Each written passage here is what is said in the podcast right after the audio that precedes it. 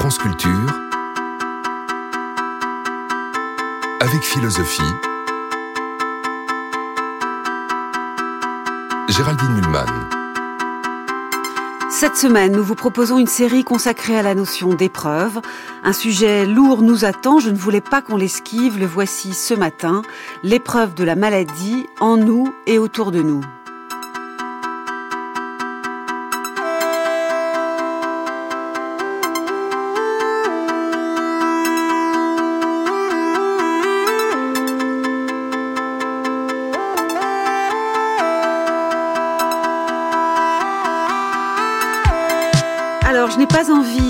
Le sujet, c'est à mes invités et à quelques extraits sonores de le faire, me semble-t-il, car il s'agit justement dans cette émission de laisser le choix des mots à ceux qui vivent dans la maladie, la leur ou celle de leurs proches, et à ceux qui vivent un deuil. Nous verrons que ce mot épreuve est souvent présent parmi les mots justement exprimés.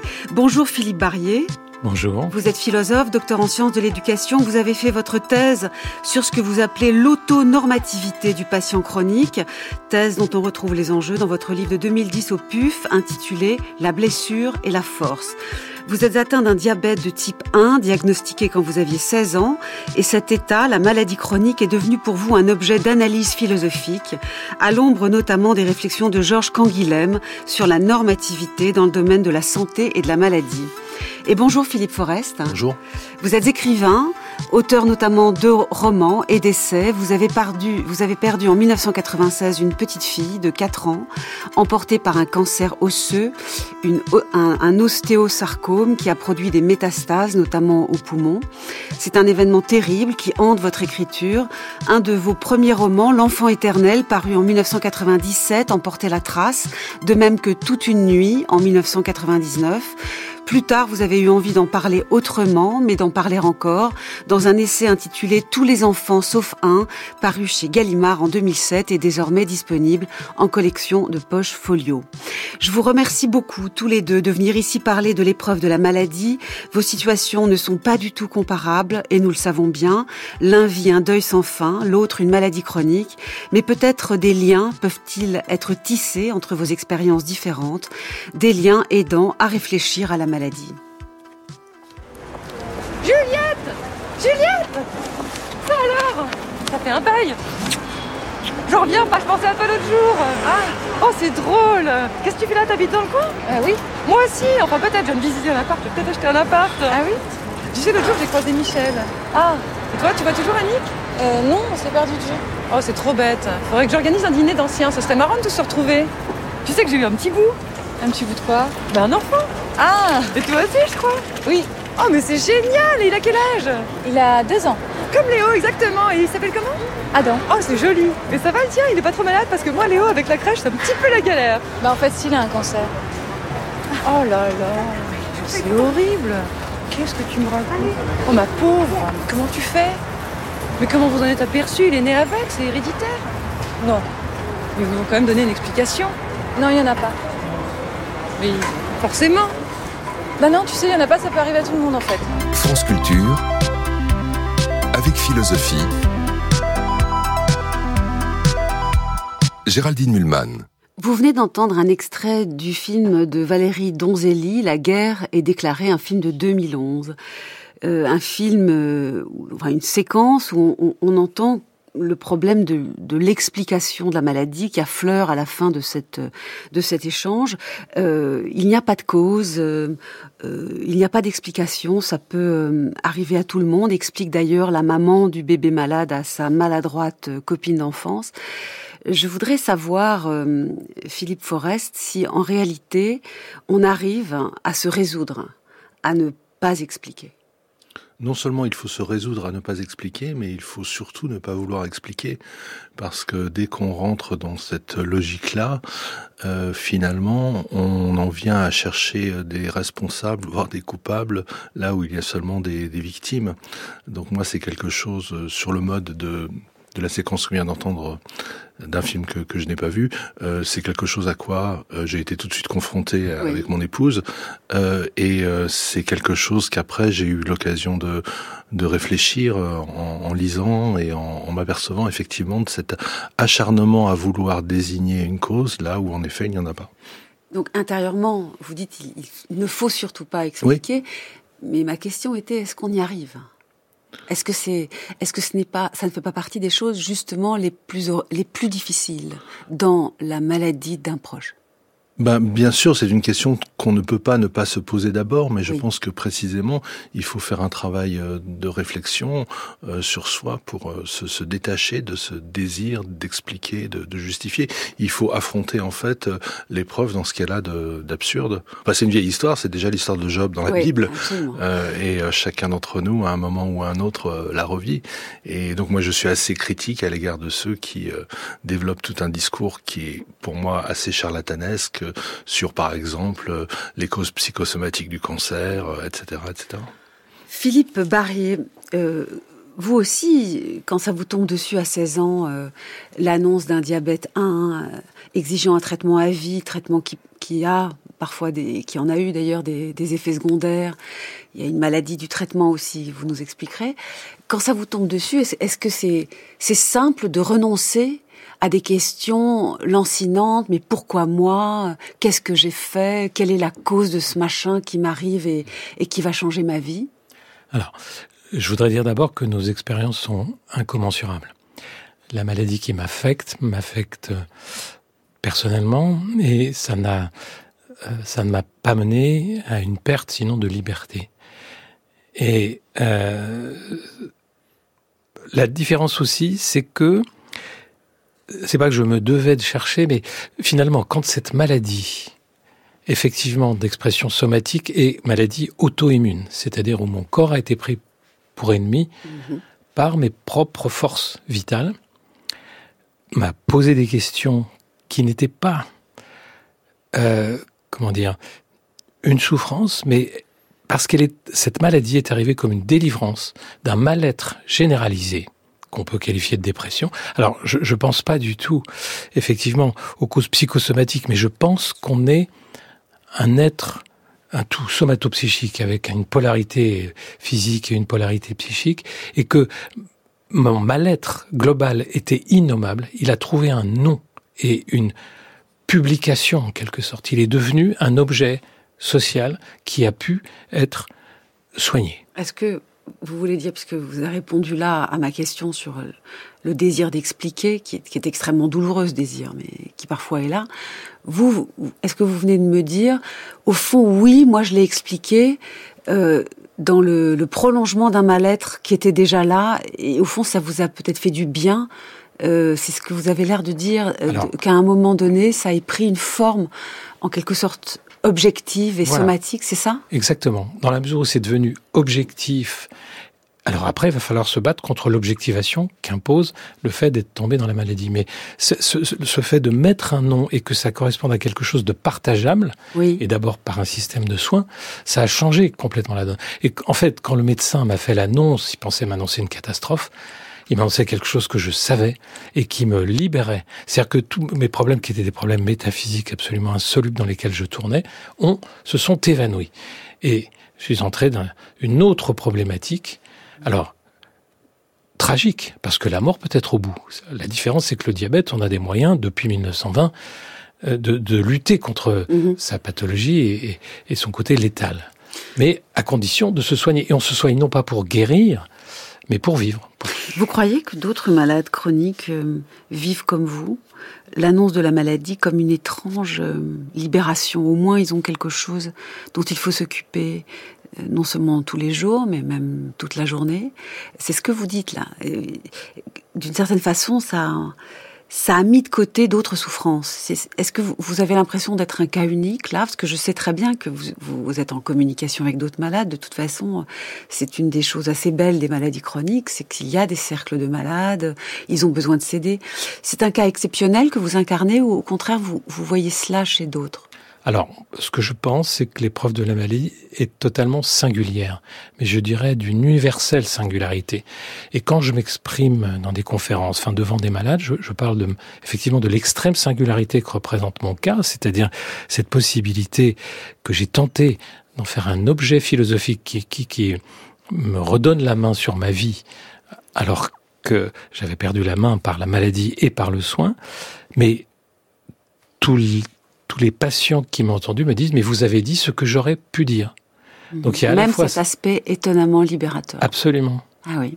Alors évidemment ça je crois que c'est très différent avec Philippe Forest et pour cause. Enfin euh, le deuil d'une petite fille ça n'a strictement rien à la maladie puis le deuil ça n'a c'est indécent presque d'employer euh, l'adjectif libérateur. Il y a, y a, l'impression de, de, quelque chose qui vous tombe dessus qui est, qui est insupportable. Et, et vous évoquez euh, vous-même, Philippe Forest, euh, l'insupportable des, des, mythes explicatifs en, en, citant Suzanne Sontag, qui elle aussi a, a eu des propos très fermes sur le, le le fait qu'il fallait arrêter de chercher des causes qui sont presque toujours en fait horriblement culpabilisantes. On écoute sur France Culture en juillet 1978 Suzanne Sontag.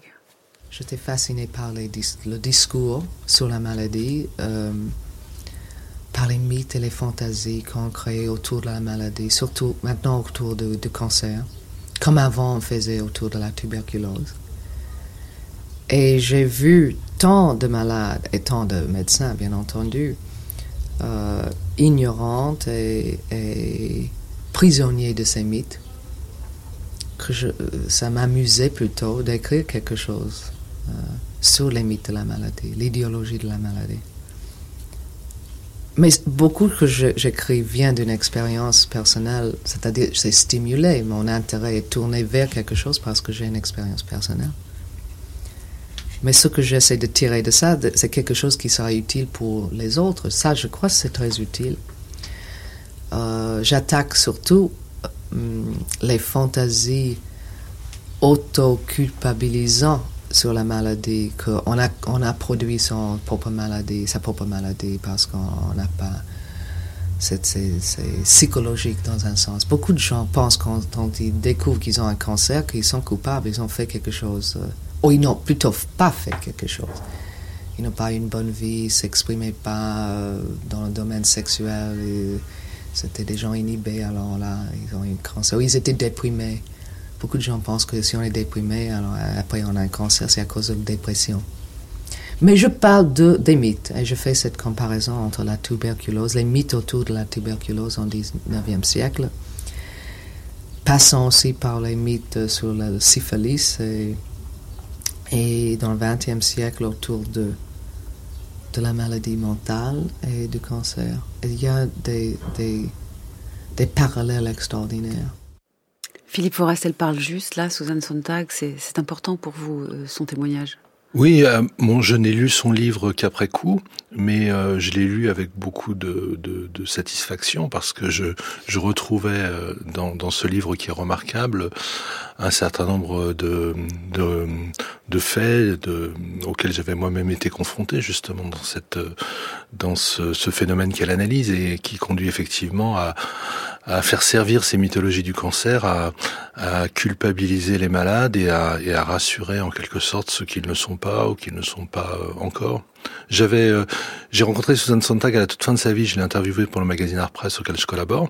Et euh, quand elle a disparu, euh, France Culture m'a demandé, c'est la seule émission que j'ai jamais réalisée pour France Culture, de, de réaliser euh, l'hommage qui lui a été mhm. qui lui a été rendu, et je l'ai fait avec beaucoup de, de plaisir parce que je l'ai fait avec beaucoup de gratitude. Mais je voulais dire par rapport à ce qui a été dit précédemment que j'entends tout à fait le fait que la maladie ou l'épreuve puisse être libératrice, parce que l'épreuve elle nous libère en tout cas de tout le reste. Et en effet, il y a une sorte de euh, dans l'épreuve de la maladie, peut-être, euh, je, je, ne sais pas, j'ai jusqu'à présent été à peu près épargné par la maladie, euh, mais dans l'épreuve du deuil, il y a un sentiment qui peut être un sentiment un peu grisant de vertige. D'un coup, on, est on est délivré de, de toutes les, les, autres attaches qui nous relient à la société, et, et donc on, on, se sent, oui, très très libre par rapport à, à toute une série de, de contraintes qui en général pèsent sur nous. On se sent libre parce qu'on est aimanté vers quelque chose d'autre. On se sent libre, d'affreux, d'extrêmement douloureux, mais au fond, qui nous préserve de tout le reste, de, toutes ces, petites choses et ces grandes choses qui, font les angoisses habituelles du quotidien. Oui, et puis aussi dans le cas du deuil parental, il y a quelque chose de tout à fait spécifique, c'est qu'on perd la faculté de, se projeter en avant. Et donc du coup, euh, je ne dis pas que ça ait euh, seulement des, des, avantages, ça a aussi des, des, inconvénients, mais euh, on n'est plus dans, dans, cette logique de, de l'en avant qui, qui, gouverne en général l'existence. On se retrouve à flotter un petit peu dans le vide et, au milieu de nulle part, et, et c'est aussi une forme de liberté. Alors il y a quelque chose qui qui envahit la, la vie euh, assez immédiatement des, des malades et des, et des personnes qui accompagnent des malades, c'est justement non seulement le corps, mais un organe, une espèce d'obsession, quelque chose qui envahit le quotidien. Et, nous avons trouvé euh, dans l'équipe d'Avec Philosophie que Claire Marin euh, s'exprimait particulièrement bien sur ce, ce, phénomène. Je vous propose de, de l'écouter, c'était en mai 2020. L'effet que cette expérience avait sur le sentiment d'identité du sujet. À quel point ça l'ébranle. Il y a comme une déconstruction du sujet dans l'épreuve de la maladie parce que euh, le ressenti physique va changer notre image corporelle parce que tout d'un coup euh, un organe devient l'objet de nos obsessions euh, et comment le sujet faisait pour survivre à cette dissociation qui est opéré à la fois par le ressenti, c'est-à-dire effectivement je ne pense plus que à la douleur que j'ai au poignet ou à la cheville ou à la tête. Euh, ce que Michaud dit très bien dans euh, l'un de ses poèmes qui s'intitule euh, Les rêves et la jambe. Il dit que la souffrance fait démesurément grandir l'un des organes, l'organe souffrant, et c'est comme si tout d'un coup mon poignet était énorme, comme si ma jambe prenait des proportions démesurées. Donc cette dissociation, à la fois j'ai l'impression de la ressentir et euh, le regard médical ne fait que l'accentuer, puisque la médecine occidentale est vraiment celle de la fragmentation. Euh, le patient est découpé en morceaux. Euh, et d'ailleurs, les spécialités de la médecine occidentale reproduisent cette, cette découpe. Donc comment on fait pour maintenir une unité dans une expérience qui est celle qui, au contraire, nous coupe en deux ou nous coupe en mille morceaux. Euh, en tout cas, nous ébranle extrêmement fortement. C'était la philosophe Claire Marin euh, à propos de l'expérience de la maladie. Vous êtes d'accord, Philippe Barrier, pour dire que soudain des, des morceaux du corps deviennent énormes, centraux dans votre vie psychique quand, quand, quand, vous êtes en train de lutter contre une maladie?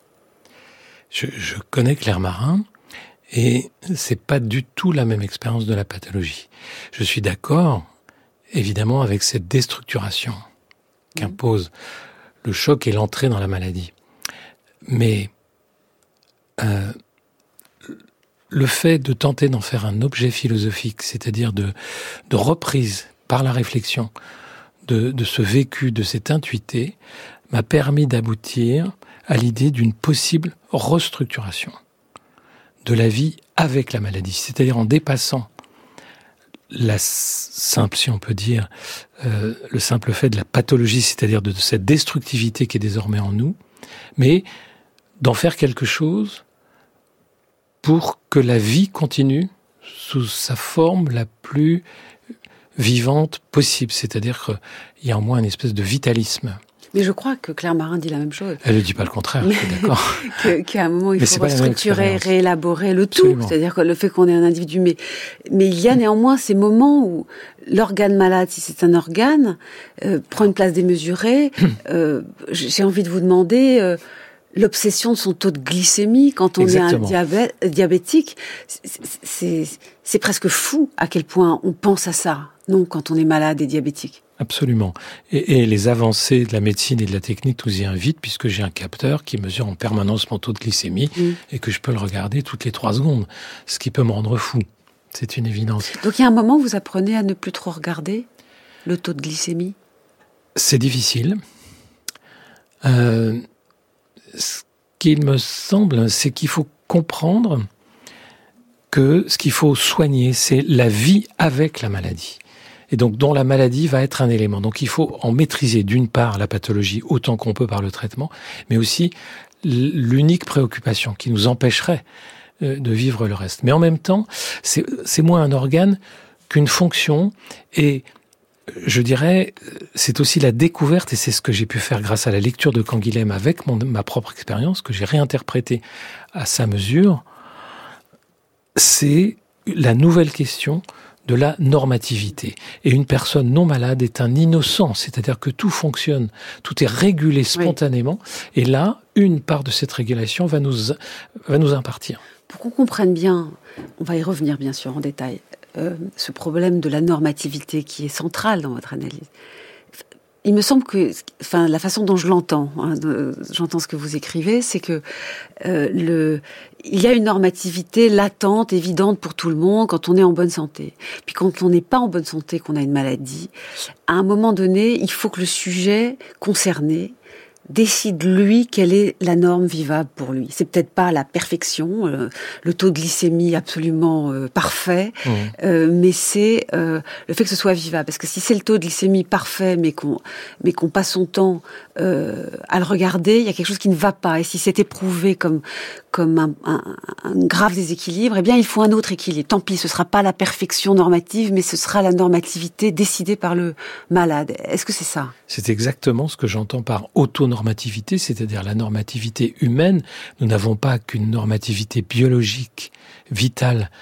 Alors peut-être qu'on en viendra à la définition qu'en donne, qu'en donne Canguilhem, mais euh, nous sommes sujets à la pression de beaucoup de normes qui peuvent être en conflit. Donc c'est le compromis entre toutes les normes sociales, psycho-affectives et biologiques, le meilleur compromis possible. On va revenir évidemment à ce, concept en fait que vous avez forgé d'autonormativité. Mais avant, je voudrais demander à Philippe Forest si dans le quand on assiste à la maladie d'un être proche, euh, et là c'est une petite fille que, vous avez perdue, euh, est-ce que c'est ce que dit Claire Marin, c'est-à-dire qu'à un moment les, IRM, euh, les documents techniques médicaux, euh, tout ça devient une, obsession, euh, devient géant dans la vie de tous les jours. Ce qu'elle dit, Claire Marin, sur l'organe malade qui devient géant dans, la vie d'un malade, et euh, presque sur un mode fou. Est-ce que c'est ce que vous avez vécu aussi euh, face à la maladie de votre enfant? Pensez en ses os, à son poumon. Enfin, il y a, quelque chose de, terrifiant. Oui, oui. Moi, je ne connais pas personnellement Claire Marin, mais je, je l'ai lu et, et euh, je, je l'ai lu notamment parce qu'elle m'a lu, elle aussi, et donc euh, il y a des, des belles pages qu'elle a consacrées à l'un de mes romans qui s'appelle Le Nouvel Amour. Et euh, dans le cas de, de, ma fille, dans le cas de l'histoire que je raconte dans L'Enfant éternel, ça a ceci de spécifique que donc c'est un cancer osseux qui entraîne un, le développement donc pathologique d'un os dans, dans, le bras gauche en, l'occurrence, et il y a la menace qui plane très vite de, de l'amputation. Donc ça c'est quelque chose d'absolument impossible à penser euh, pour soi, j'imagine, mais également pour euh, pour son enfant. Donc là cette focalisation autour du du membre malade, on ne mm. peut pas on ne peut pas y échapper. Moi, je, il y a un écrivain que j'aime beaucoup qui est Blaise Sandrard, qui a vécu l'épreuve de l'amputation, bon, dans d'autres circonstances, puisqu'il a été blessé au début de la Première Guerre mondiale. Et euh, il raconte tout cela parce que dans le membre qui manque, il y a quelque chose qui ne cesse d'accompagner euh, le, le mutilé, l'infirme. Enfin, c'est l'expérience que tout le monde connaît de, du membre fantôme. Mais ça donne lieu chez Sandra à une élaboration poétique qui est absolument euh, terrifiante et, et, remarquable aussi. Donc oui, cette focalisation sur le membre malade, on peut difficilement euh, y échapper et ça peut rendre fou. J'ai l'impression que vous avez fait une, une sorte d'autocritique. Peut-être avez-vous été trop dur avec vous-même, mais au début, dans l'enfant éternel, euh, vous parliez de ce qui vous était arrivé, ce deuil, euh, sur un mode qui vous est apparu après, je crois, mais vous me corrigerez si je me trompe, un peu trop lyrique. Euh, un peu trop, je ne sais pas, dans le pathos. Là, quand je parle avec vous, j'ai l'impression que vous avez très envie d'être précis, technique, médical, d'employer les vrais mots. C'est autre chose. Est-ce que ça fait partie de, de votre rapport à cette maladie et à ce deuil que d'évoluer, d'être moins dans le, les sentiments et plus dans la précision quasi technique? Non, je pense que c'est lié euh, au lieu où, où l'on s'exprime et à la façon dont on s'exprime. Euh, je vais pas parler à la radio euh, comme j'écris euh, dans mes livres parce que ça ne serait pas approprié, même même de mon point de vue. par exemple, moi, je n'ai jamais raconté, comme le font certains écrivains dans des conférences dans des émissions, j'ai jamais raconté véritablement ce qui était, ce qui m'était arrivé, ce qui était arrivé à ma fille. Je parle des livres livre que j'ai écrit sur ce sujet. Donc, euh, quel est le regard alors que vous portez sur l'écriture juste après et pourquoi avez-vous vous désiré revenir et écrire différemment, euh, disons, une dizaine d'années plus tard? Oui, oui. Alors, euh, mais parce qu'en fait, je me suis aperçu que, euh, effectivement, dans l'enfant éternel, je, je, ne recule pas devant le pathétique parce que je pense que le pathétique, ça fait partie de la littérature. Donc, je pense que dans le refus du pathétique du côté des, de certains écrivains, il y a une forme de de, de, de lâcheté ou de puritanisme, enfin une, une volonté de ne pas se confronter à, à l'obscène de l'épreuve et euh, une volonté aussi de donner, peut-être de manière intéressée, une forme plus plus recevable, plus commerciale à, au pathétique de la chose. Bon, mais euh, euh, ce que je me, je me, suis aperçu quand l'enfant éternel a, apparu, que le livre a suscité euh, chez ceux qui ont bien voulu le lire, parce que la réaction essentielle, ça a été une réaction de rejet, c'est-à-dire les gens ne voulaient surtout pas lire un livre qui traitait de la mort d'un enfant, mais euh, chez ceux qui avaient lu ce livre, il y avait parfois, le plus souvent, bon, une, une relation, une réaction d'empathie qui était très forte, bien sûr, mais aussi euh, quelque chose qui à mon sens relevait du contresens. C'est-à-dire euh, j'étais on me félicitait pour avoir écrit un livre qui était un magnifique hymne à la vie euh, une leçon de courage etc et donc mais je crois que c'est lié à la forme romanesque. La, la, les, les, gens les gens veulent lire quelque chose et que cette chose soit ou pas dans le livre qu'ils lisent ils la retrouvent ou, ou si elle n'y est pas ils, ils, la mettent. Donc j'ai voulu dix ans après effectivement écrire la même histoire mais sous la forme d'un d'un essai, donc qui est plus euh, philosophique, plus plus plus réflexif. Au fond, c'est moi vis-à-vis de vous que vous avez eu un, une certaine distance soudain vis-à-vis de votre manière d'écrire. Bon, vous avez évolué, c'est juste euh, normal, mais c'est la réaction des autres qui vous a un peu effrayé. Vous vouliez leur, leur dire autre chose que ce qu'ils avaient vu dans le premier livre. Oui, je dirais pas effrayé, mais euh, j'étais, euh, disons, plutôt énervé ou voire révolté, c'est-à-dire, euh, je, je, voyais comment ce que j'avais écrit était récupéré par une, appelons ça une idéologie, qui était précisément celle que j'avais voulu combattre dans mon livre. Donc ah, j'ai donc euh, comme je suis un peu têtu, j'ai j'ai un peu insisté. Ben, ça fait 25 ans, 30 ans que j'insiste maintenant. Philippe Barrier, comment les autres réagissent à vos écrits sur votre maladie? Alors, je voudrais d'abord rebondir, si c'est possible, sur ce que vient de dire Philippe Forest. Je partage totalement votre critique de la société de consolation et, et l'obscénité euh, des, des, des tentatives de consolation qui nient la, le tragique qui n'est pas supportable. Donc il faut absolument passer dessus. Et cette injonction au travail de deuil est absolument obscène et insupportable. Alors, comme je l'ai dit, c'est incommensurable. Mais la maladie et la maladie chronique ne va pas passer. C'est pas une épreuve qu'on traverse pour en triompher, c'est une épreuve à laquelle on vit. C'est pas comparable au deuil, mais c'est tout de même du négatif qui va être au sein de la vie et qu'il va falloir circonscrire, maîtriser autant que possible pour vivre, c'est-à-dire pas survivre, mais vivre.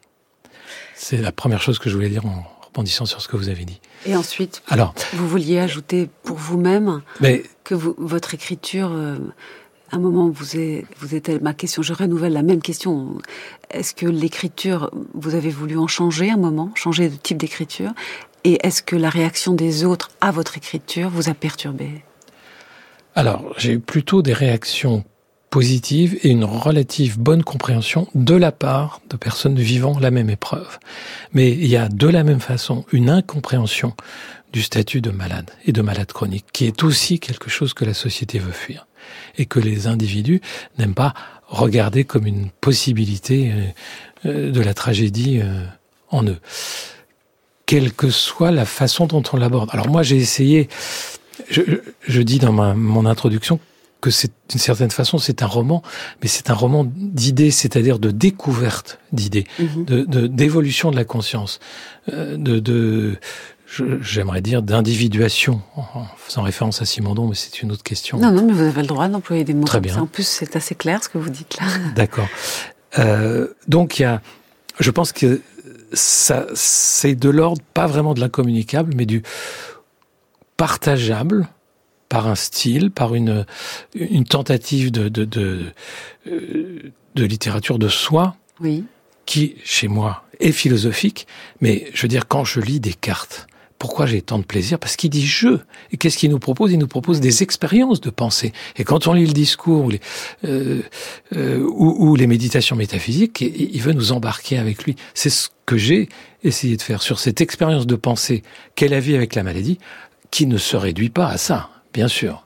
Il y a aussi toute la difficulté à la vivre le plus correctement possible.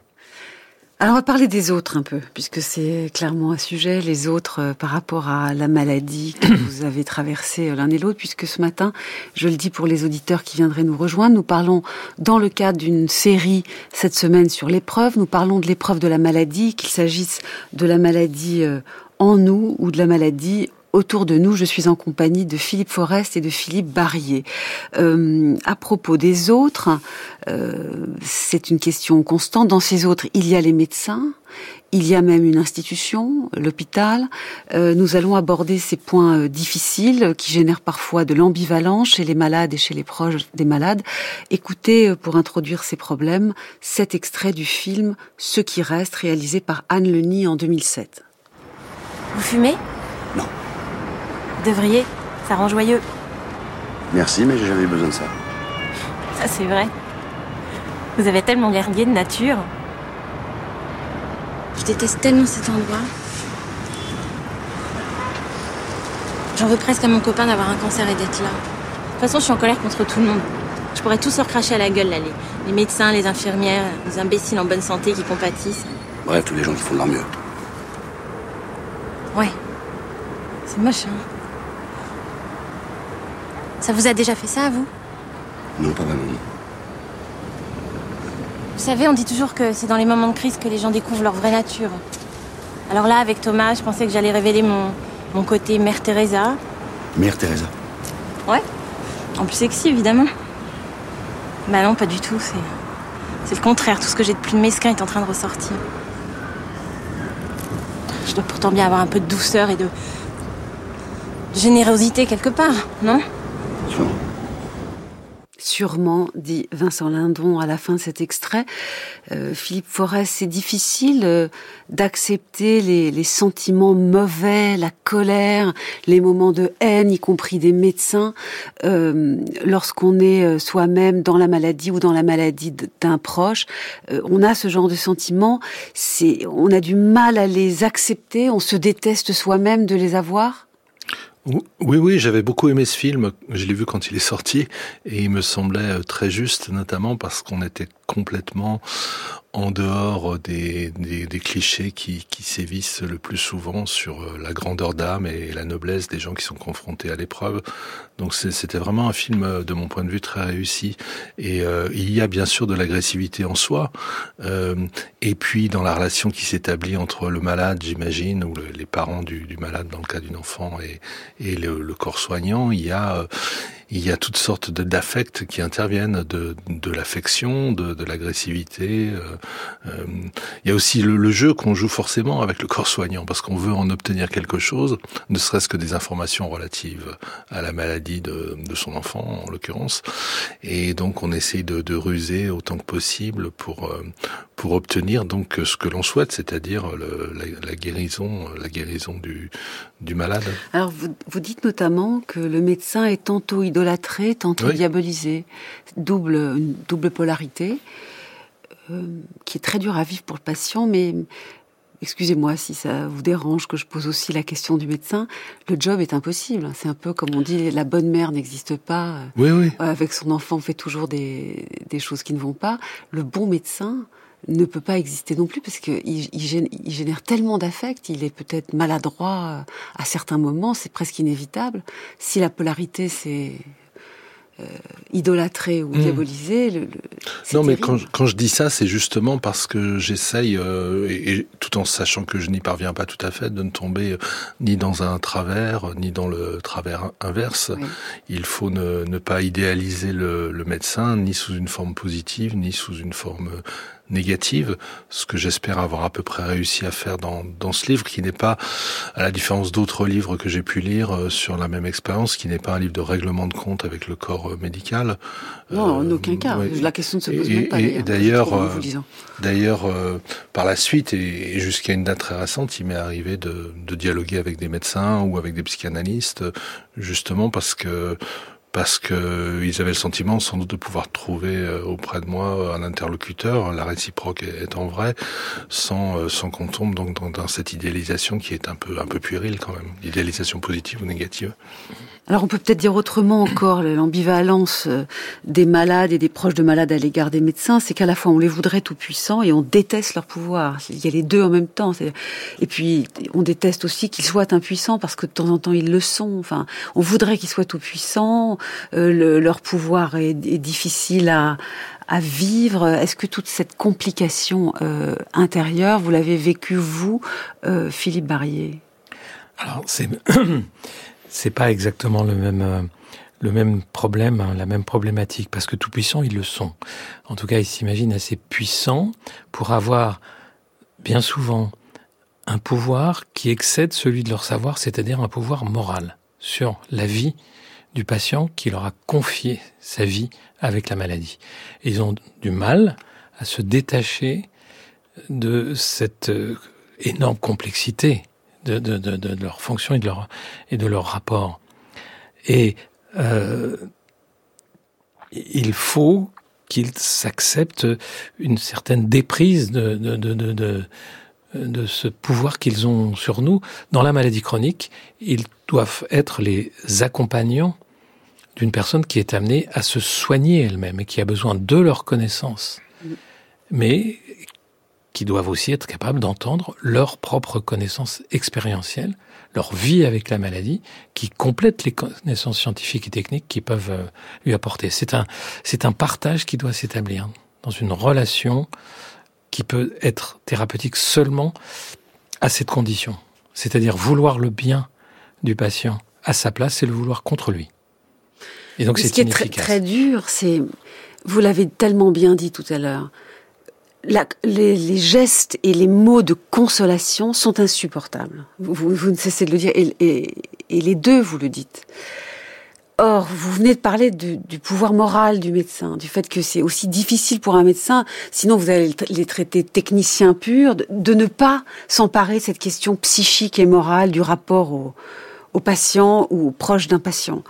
Euh, il faut vraiment qu'il soit très fort pour éviter euh, tous ces mots insupportables. Alors empowerment, euh, vous avez un pouvoir sur votre maladie, euh, il va y avoir de la résilience à un moment donné. Tous ces mots, j'adore. Vous, vous cassez la figure à toutes ces expressions odieuses. Même, je, je, je serais tentée de dire. Soyez courageux. Moi, je trouve ça terrible. Je veux dire, c'est comme si c'était une question de courage.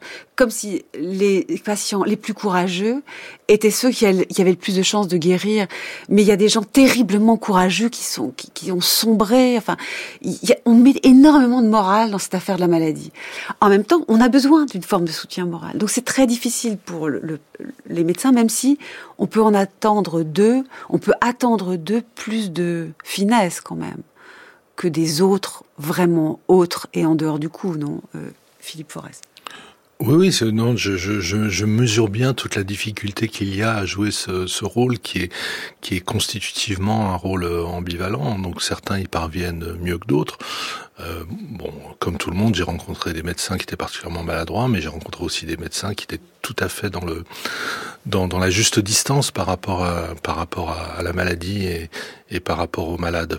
Mais effectivement, je, je vous rejoins tout à fait. Enfin, c'est ce que j'ai écrit aussi dans, dans mes livres depuis le premier. Il, il faut combattre cette société de, de consolation qui en fait euh, nous euh, opprime, nous, nous aliène sous couvert des, des bons sentiments dont elle se réclame. Moi, je suis parti en guerre depuis longtemps contre la religion de la résilience et Oui. euh, et, les, et malheureusement, je pense que c'est une guerre qui est loin d'être gagnée. Alors il y a le cas des enfants à l'hôpital, puisqu'on là il faut parler un peu de l'hôpital.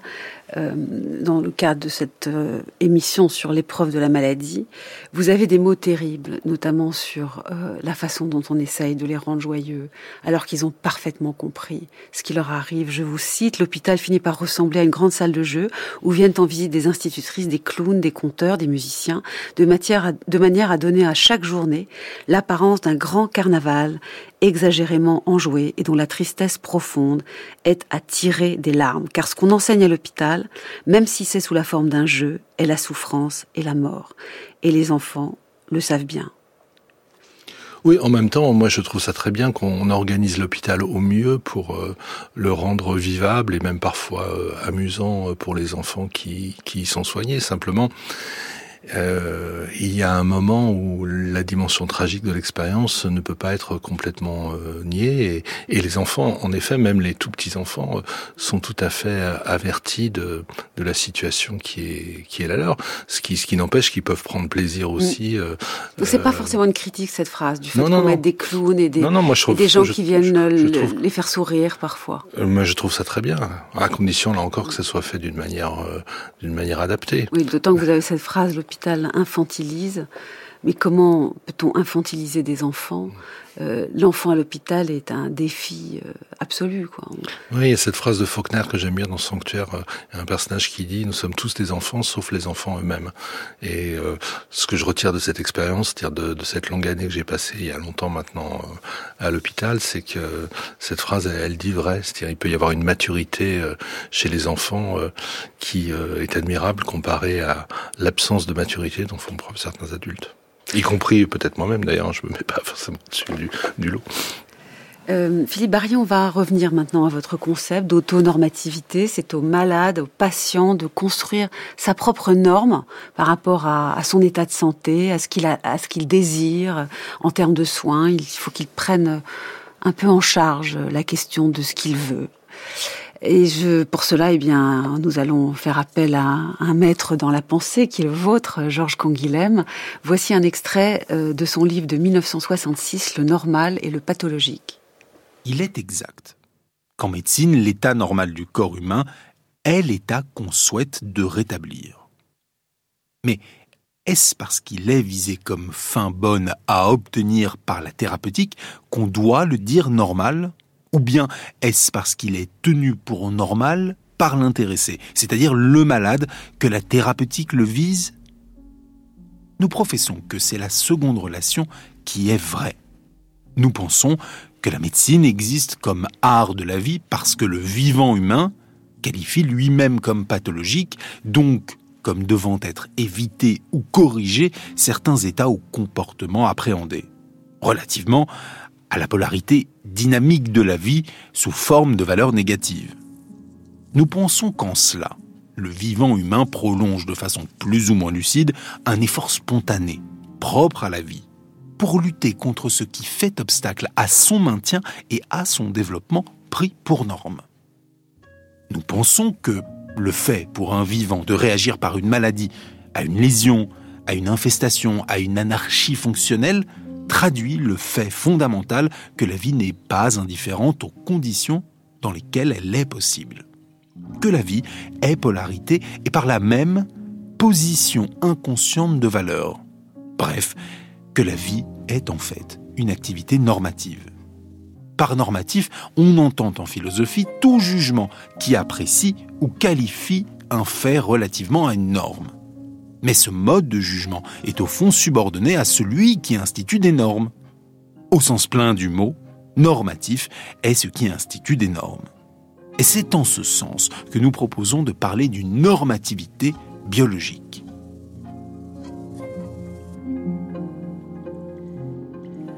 Pourquoi ce texte que vous nous avez suggéré, Philippe Barrier, de Georges Canguilhem, est-il très important pour vous? Mais c'est à partir de là que j'ai vu autrement l'épreuve de la maladie. Je l'ai vu comme un travail normatif.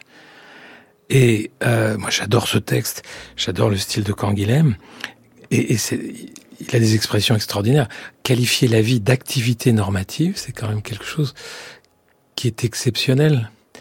C'est-à-dire, la vie crée les normes, c'est-à-dire les conditions de son maintien et son développement, en luttant euh, contre ce qui en est un obstacle. C'est-à-dire qu'elle n'est pas seulement une puissance conservatoire de la vie, mais créatrice. La vie crée des normes. Et, et c'est la base de toute normativité, c'est cette création de normes qui permettent le maintien et le développement de la vie. Il se trouve que le vivant humain n'est pas seulement un vivant biologique, qu'il a une dimension psychologique et spirituelle, ce que Canguilhem appelle un prolongement dans la conscience humaine, et comme il le dit, plus ou moins lucide, c'est-à-dire que nous avons la possibilité de nous tromper. Et ça change totalement la donne. C'est-à-dire que nous visons pas seulement ce qui est vital, c'est-à-dire qui va permettre le maintien de la vie biologique dans de bonnes conditions, une bonne glycémie, mais ce qui est vivable pour nous. C'est-à-dire qui fait que la vie a toujours du sens et une dimension hédoniste, que nous éprouvons le désir de continuer à vivre, malgré la maladie. Ce qui crée donc à la fois des possibilités d'errance et aussi des possibilités de connaissance, de, de compréhension, ce que j'ai appelé par des, des prises de conscience normatives, de la nécessité interne de la norme, mais de notre norme singulière. Alors, c'est pas un caprice, c'est pas ce qui me fait plaisir, je vais manger du gâteau quand même, etc., etc. C'est ce qui fait norme. Et, et il faut être plus doux avec soi-même. Faut tolérer les moments où on n'en peut plus de se soigner. C'est ça pas seulement être dans une maladie chronique. Tout le monde le sait. Dans toutes les maladies chroniques, il y a des moments dans une vie où on en a marre de soigner. Absolument. Mais on n'a pas de vacances. Alors, moi, j'ai eu la chance d'avoir une double transplantation rein-pancréas qui m'a sauvé du pire, c'est-à-dire de la dialyse, qui est un espèce d'enfer social. Enfin, moi, je l'ai vécu comme ça. Il y a des gens qui vivent avec. Et j'ai cru qu'elle m'avait sauvé du diabète contre lequel je me rends compte je voulais me venger puisqu'il m'avait rogné les ailes de la liberté parce qu'on peut pas agir totalement à sa guise quand on a des soins aussi euh, précis à se faire. Et alors, ça vous a Et ça a fonctionné dix ans. Oui. Et pendant ces dix ans, je me disais, je, je, je, professais dans les conférences auxquelles je participais, je suis diabétique honoraire. Et puis, j'ai dû reprendre le travail. J'ai dû reprendre Pourquoi le travail. Pourquoi c'est revenu après, c'est ça? Parce que j'ai été greffé de la partie seulement endocrine du pancréas. Maintenant, on greffe des pancréas entiers. Enfin, il faudra entrer dans des considérations techniques qui n'a pas tenu. Mais elle vous, elle vous a pas lâché, donc, la maladie. Elle ne vous a pas lâché elle malgré pas lâché. cet énorme Mais, geste chirurgical exactement. de transplantation. Mais ouais. je tiens à, à la fonction rénale jusqu'au bout. Ça fait déjà 30 ans. Euh, c'est merveilleux. Mais ça m'a guéri du, du, désir de guérir, qui est la vraie guérison de la maladie chronique dont on ne se départit pas. J'ai cessé de souhaiter être débarrassé du diabète. Et c'est un diabète totalement incompréhensible pour les diabétologues. Je suis plus le type 1 que j'étais. Euh, voilà. Mais, eh bien, voilà. Mon lot, c'est de vivre avec cette régulation impossible. Et euh, c'est très difficile. Je suis toujours un mauvais diabétique. Enfin, j'exagère peut-être un peu, un peu moins, mais je, je n'aime pas les expressions, les experts, les patients experts. Mais experts de quoi? De quoi je pourrais me prétendre expert Puisque c'est de la vie avec la maladie. Qui peut se dire expert de la vie? Philippe Forest, est-ce que tout ce que vient de raconter Philippe Barrier sur le vécu d'une maladie chronique avec ses hauts, ses bas, ses envies d'en sortir alors qu'on ne peut pas, qu'il faut continuer à se soigner même si de temps en temps on n'en peut plus, euh, ces rechutes dans, on l'a entendu même si vous ne l'avez pas dit, des moments de détresse et puis, et puis on retrouve un rythme. Est-ce que finalement tout cela, ça n'aide pas aussi à penser le deuil? Oui, oui, bien sûr. Moi je retiens une expression... Euh qui, fait écho à, d'autres choses que j'ai lues par ailleurs. Je crois qu'il faut guérir du désir de guérir, effectivement. C'est-à-dire il faut accepter la part d'inguérissable et d'irrémédiable qui constitue la condition humaine. Mais bien sûr, guérir du désir de guérir, ça ne veut pas dire se complaire dans, la maladie. Ça veut dire trouver une manière de, vivre avec elle. Voilà. Et donc, je, je peux tout à fait entendre, ça. Euh, que ce soit à chacun d'entre nous de, de, forger ses propres normes, ça me semble être une idée philosophique avec laquelle on doit tomber, on doit tomber d'accord aussi. Et c'est vrai aussi dans l'accompagnement d'un proche malade, c'est-à-dire que il faut quand même être assez gentil avec soi-même. On a des moments euh, atroces, des moments de colère, on est injuste avec mmh. les autres, euh, on s'en veut. Tout ça, tout ça fait partie de la quête de, de, ce que Philippe Barrier appelle une autonormativité. Essayer de de, fixer un petit peu, et ça ne marche pas tout de suite, notre rapport à cette euh, catastrophe? Oui, bah de toute manière, bon, c'est un peu amer peut-être comme pensée, mais euh, l'existence c'est aussi, enfin, les philosophes l'ont dit, à commencer par Montaigne, c'est aussi quelque chose qui se pense dans la perspective de, la mort et dans la perspective de la, souffrance. Donc il faut, faire au mieux, il faut faire au mieux avec ça, quoi. Et, on peut y arriver. Donc je suis pas du tout quelqu'un qui tient un discours euh, euh désespérant sur euh, sur l'existence. au contraire. Je pense que c'est seulement à condition de, de prendre toute la mesure de, de, de ce négatif qu'on a une chance de tirer quelque chose de, de positif de, de l'existence. Avec des capacités de retrait, je pense que ce sera notre dernier mot parce que vous évoquez Bartleby, euh, Philippe Barrier de Melville. I would prefer not to. Je préférerais pas. Euh, juste en un mot, pourquoi cette attitude vous intéresse? Parce que c'est ce que j'ai appelé le point aveugle du soin. C'est-à-dire là où il n'y a plus de désir. C'est uniquement ça le, comportement de, de Bartleby. Mais j'ai voulu... Donc c'est la limite de ce qui est inconnaissable, de ce qui est ingérable. Euh, donc je préférerais ne pas. être malade, mais je préférerais ne pas me soigner exactement comme ça aujourd'hui et, demain on verra. C'est ça, c'est cette espèce de sagesse du, du moment? La force, c'est que c'est pas un refus. C'est juste une préférence de ne pas, de la non-action. Alors, euh, ça mène au désastre. Mais en même temps, c'est une stratégie aussi de lutte contre l'obéissance, parce qu'il y avait tout un dispositif, si on étudie un petit peu la nouvelle, pour que cet avoué obéisse euh, au notaire. Et il le déjoue.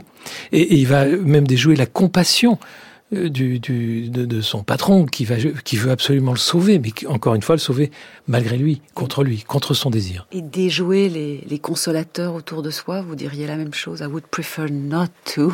Je préférerais ne pas avoir affaire à vous, diriez-vous, Philippe Forest? Oui, enfin, euh, la, la, conclusion de, de, la nouvelle de Melville est quand même euh, assez sombre aussi, donc je, je préférerais ne pas avoir à être pareil au héros de Melville.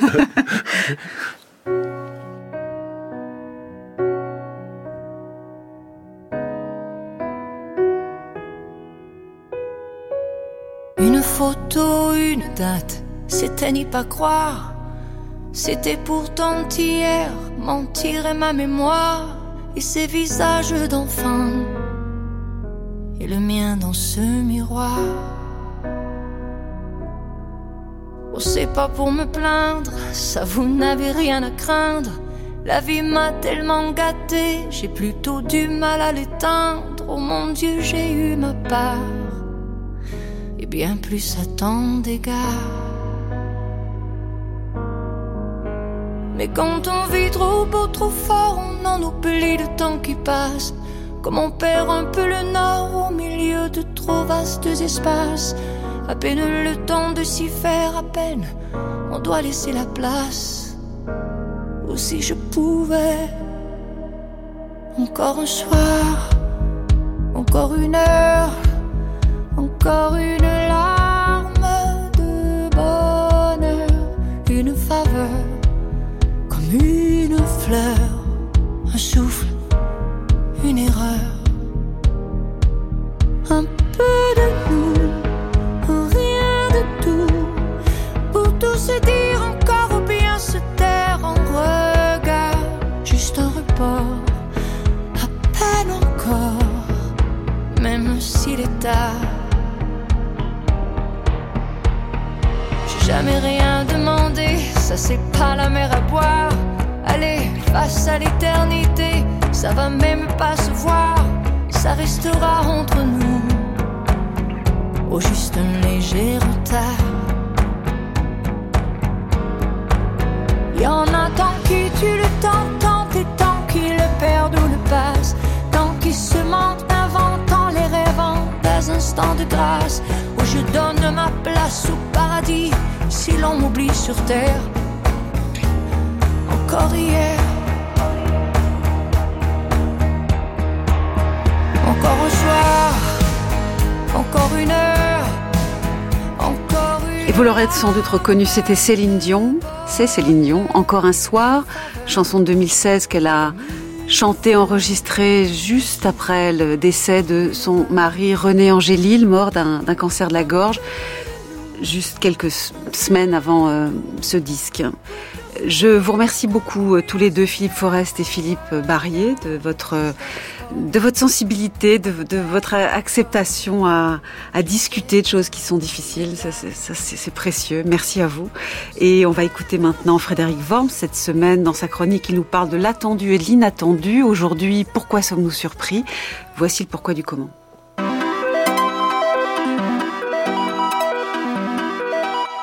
Pourquoi sommes-nous surpris?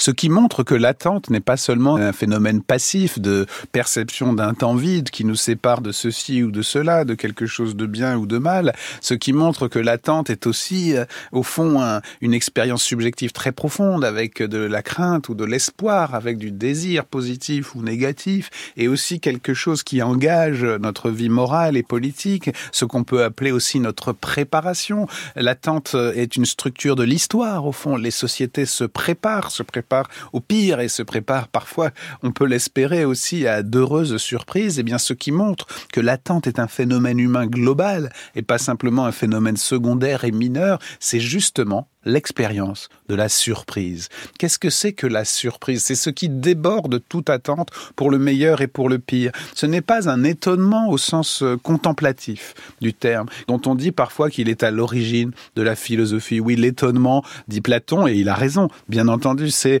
l'origine de la philosophie. Je m'étonne, comme euh, Vladimir Jankélévitch s'étonne du printemps euh, qui surgit le matin devant sa fenêtre. Mais être surpris, c'est autre chose. C'est être saisi, c'est être pris un événement inattendu, non seulement pour se demander comment est-il possible que le printemps revienne chaque printemps, mais en étant en quelque sorte dessaisi de notre attente.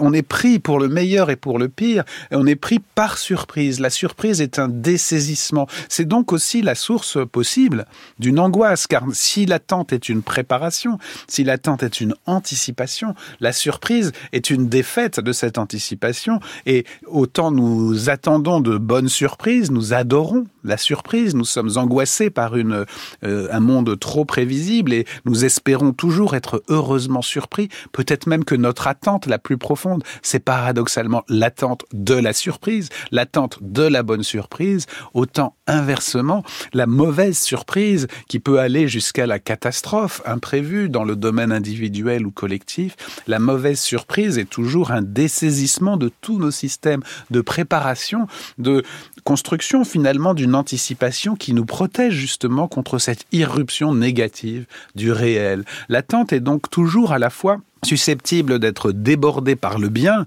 Et au fond, encore une fois, c'est le paradoxe de l'attente, c'est que nous attendons quelque chose de bien qui nous surprenne, qui nous saisisse, qui nous ravisse d'une manière totalement imprévisible.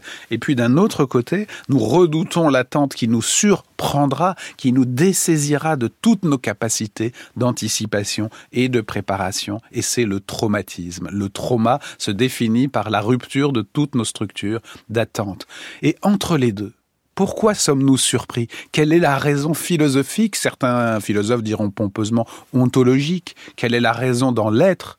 De la surprise, de cette surprise qui nous dessaisit. Eh bien, les philosophes du temps l'ont toujours dit, et Bergson parmi beaucoup d'autres, la raison de la surprise, c'est le temps, c'est la nouveauté, c'est que notre anticipation n'épuise jamais la réalité, même dans chaque instant nous sommes surpris par quelque chose. Se laisser surprendre même dans l'instant apparemment prévisible et toujours semblable de la routine qui n'est jamais tout à fait le même. Je ne peux pas entièrement prévoir même euh, la façon dont je vais sortir de cette pièce alors que je le fais euh, chaque fois de la même façon. Se laisser surprendre, c'est au fond vivre réellement dans le temps pour le meilleur et contre le pire, car il faut quand même éviter les mauvaises surprises. Nos émissions peuvent être réécoutées en podcast. Cette émission a été réalisée par Riyad Kera avec à la technique Ruben Karmazine. Elle a été préparée en particulier par Anna Felpin et toute l'équipe d'Avec Philosophie que je remercie. Vous êtes bien sur France Culture. Vive la curiosité.